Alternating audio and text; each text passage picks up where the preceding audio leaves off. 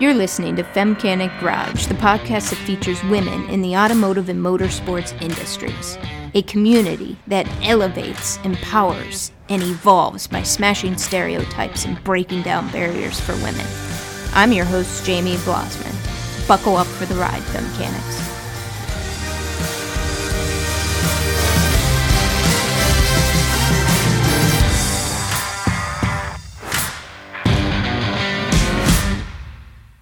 Hello, hello, hello. This is the first episode ever of Femcanic Garage.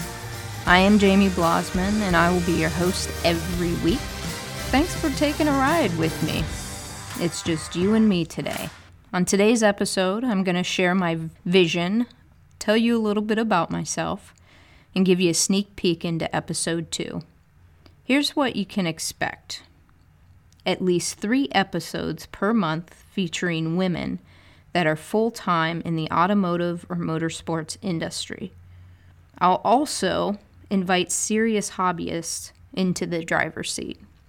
In these interviews, I will ask questions that will range from their early journey, what and who influenced them, what challenges they have faced, what triumphs they have experienced, in addition to many other questions. You'll get tips and resources on how to further your development and understanding on all things automotive and motorsports. There will also be solo episodes weaved into the schedule. On the solo episodes, I'll dive deeper into topics that are relevant to women in the industry, such as how can you get started in the industry? how to grow and build your business and network, where to find resources, build a deeper understanding around motorsports scoring. I will be sourcing most of my questions from Facebook, Instagram, and Twitter. If you have questions, hit me up. I will be sure to include them. So, a little bit about me. I'm originally from Northeast Ohio, born and raised. I moved down to Columbus, Ohio, where I currently live and work. I attended The Ohio State University and got my bachelor's degree in consumer affairs. And I started off in direct marketing. I moved uh, into a role with Morgan Stanley. I got my Series 7 and Series 66, could trade stocks, bonds, mutual funds. Moved over to Huntington, and then a friend of mine that went from Huntington to Safelite Autoglass recruited me to Safelite Autoglass back to my roots in the automotive world. What is my automotive journey? I guess it's kind of in my DNA. My mom's dad, my grandpa, owned a Sohio service station. Some of my fondest memories from when I was young was really circled around cars. I loved going to swap meets. I loved getting dirty. I loved the way they look and I love the way I feel when I'm going fast. Some people want to jump out of airplanes for a rush. I just want to drive 200 miles an hour. Everyone gets their rush in different ways, and that's mine, the thrill of it. To be honest, I wish we could capture the smell of gas and burnt tires and use that as a perfume. That would be fabulous. I would really love that.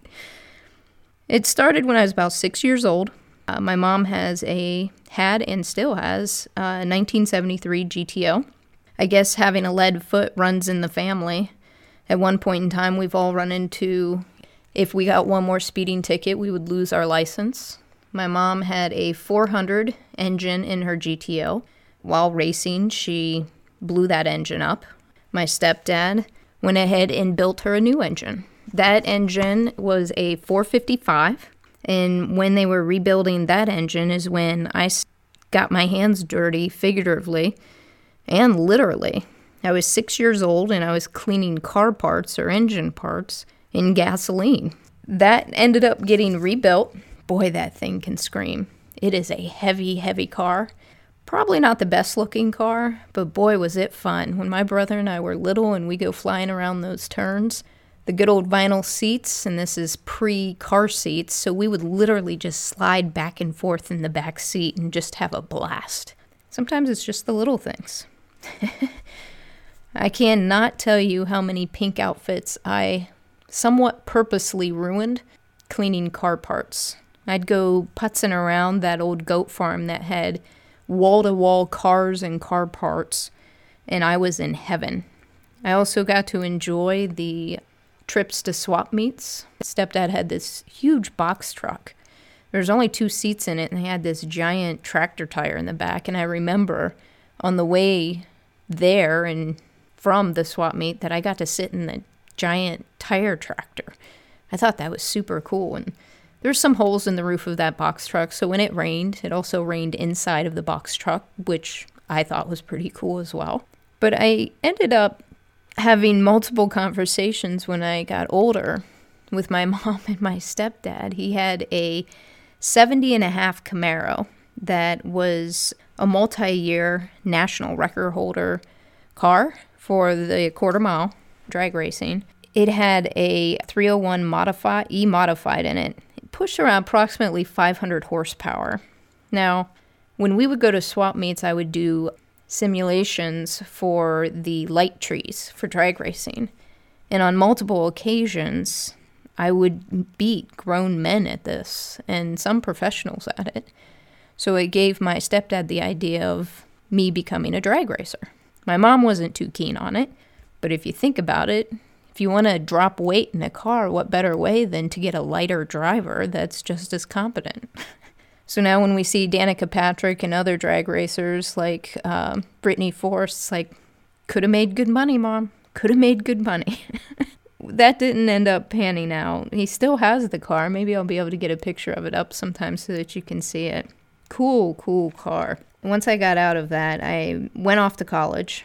I got sidetracked with college a little bit, but it didn't take long. At 19 years old, um, I actually went to college when I was 17 and I started making some pretty good money when I was doing sales. I wanted to buy my own car. So I found a 1967 GTO convertible that was in Texas, and my stepdad and I drove from Ohio to Texas in May in his Dodge pickup truck that had no ACs, no AC and vinyl seats. It was pretty sticky and gross. Would not trade the trip for anything. Went and picked it up, brought it back, if you go to femcanic.com, you can see a lot of the pictures of the GTO and how it progressed and put a 455 in it. I did, it was kind of like an apprenticeship. I did all the work.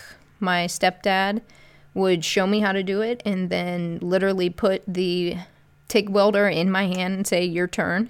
Uh, when we'd rebuild the engine, he, I would do one part, he would do one part uh, as we went through it. One of the coolest experiences I've ever had.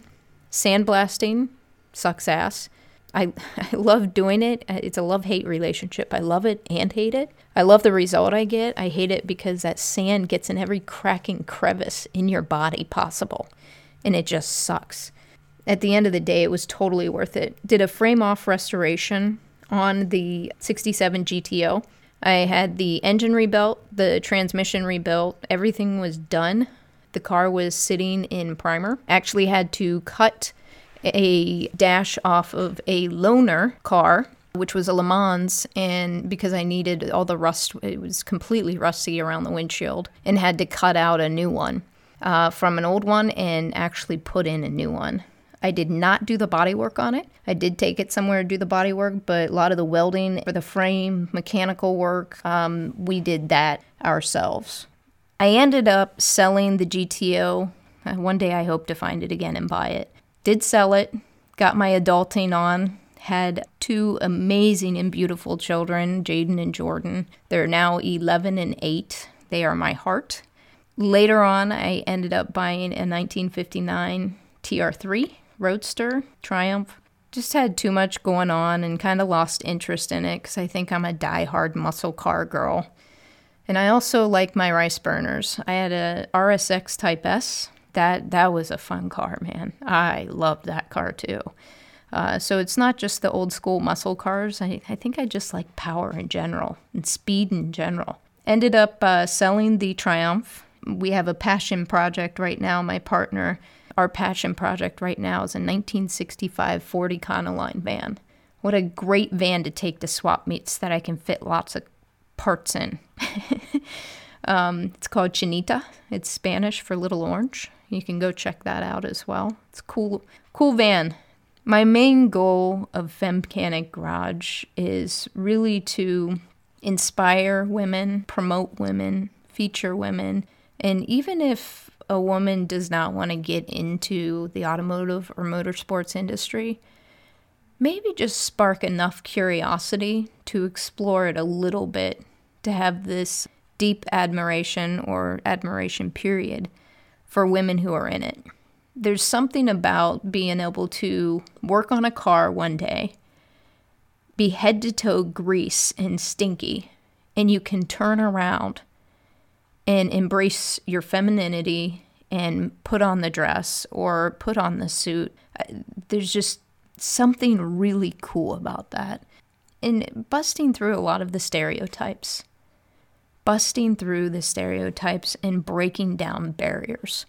I'm not sure how my life would have ended up if it really felt like it was an option to go into the automotive and motorsports industry. Lord knows there's been women that's done it way before their time and way before it was accepted. And we're still working through a lot of that. But it just, I guess it just never entered my mind. I knew I loved it, but just didn't quite go there.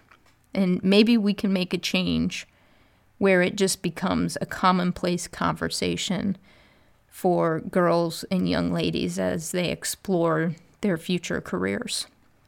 Well, Femcanics, I am honored to be your host and to continue this exploration. Our next episode, you'll hear from a badass girl that was featured on the All Girls Garage. She works for Safelite Auto Glass. She's a store manager, and she will be sharing her journey in the automotive industry and tips, tricks, and insights in the world of automotive glass. That uh, All Girls Garage episode will air on May 11th, 2019, where you'll get to see Sierra in that episode. So there it is, guys.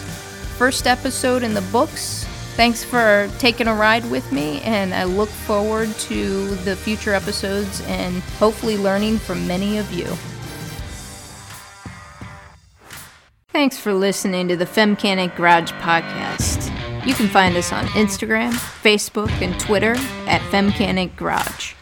Check out our website, femcanicgarage.com, for swag and the transcribes for each episode. If you want to help grow this community, do me a favor and subscribe, rate, review, and most importantly, share this podcast. Spread the word. This is Jamie B signing off. Are you a femcanic?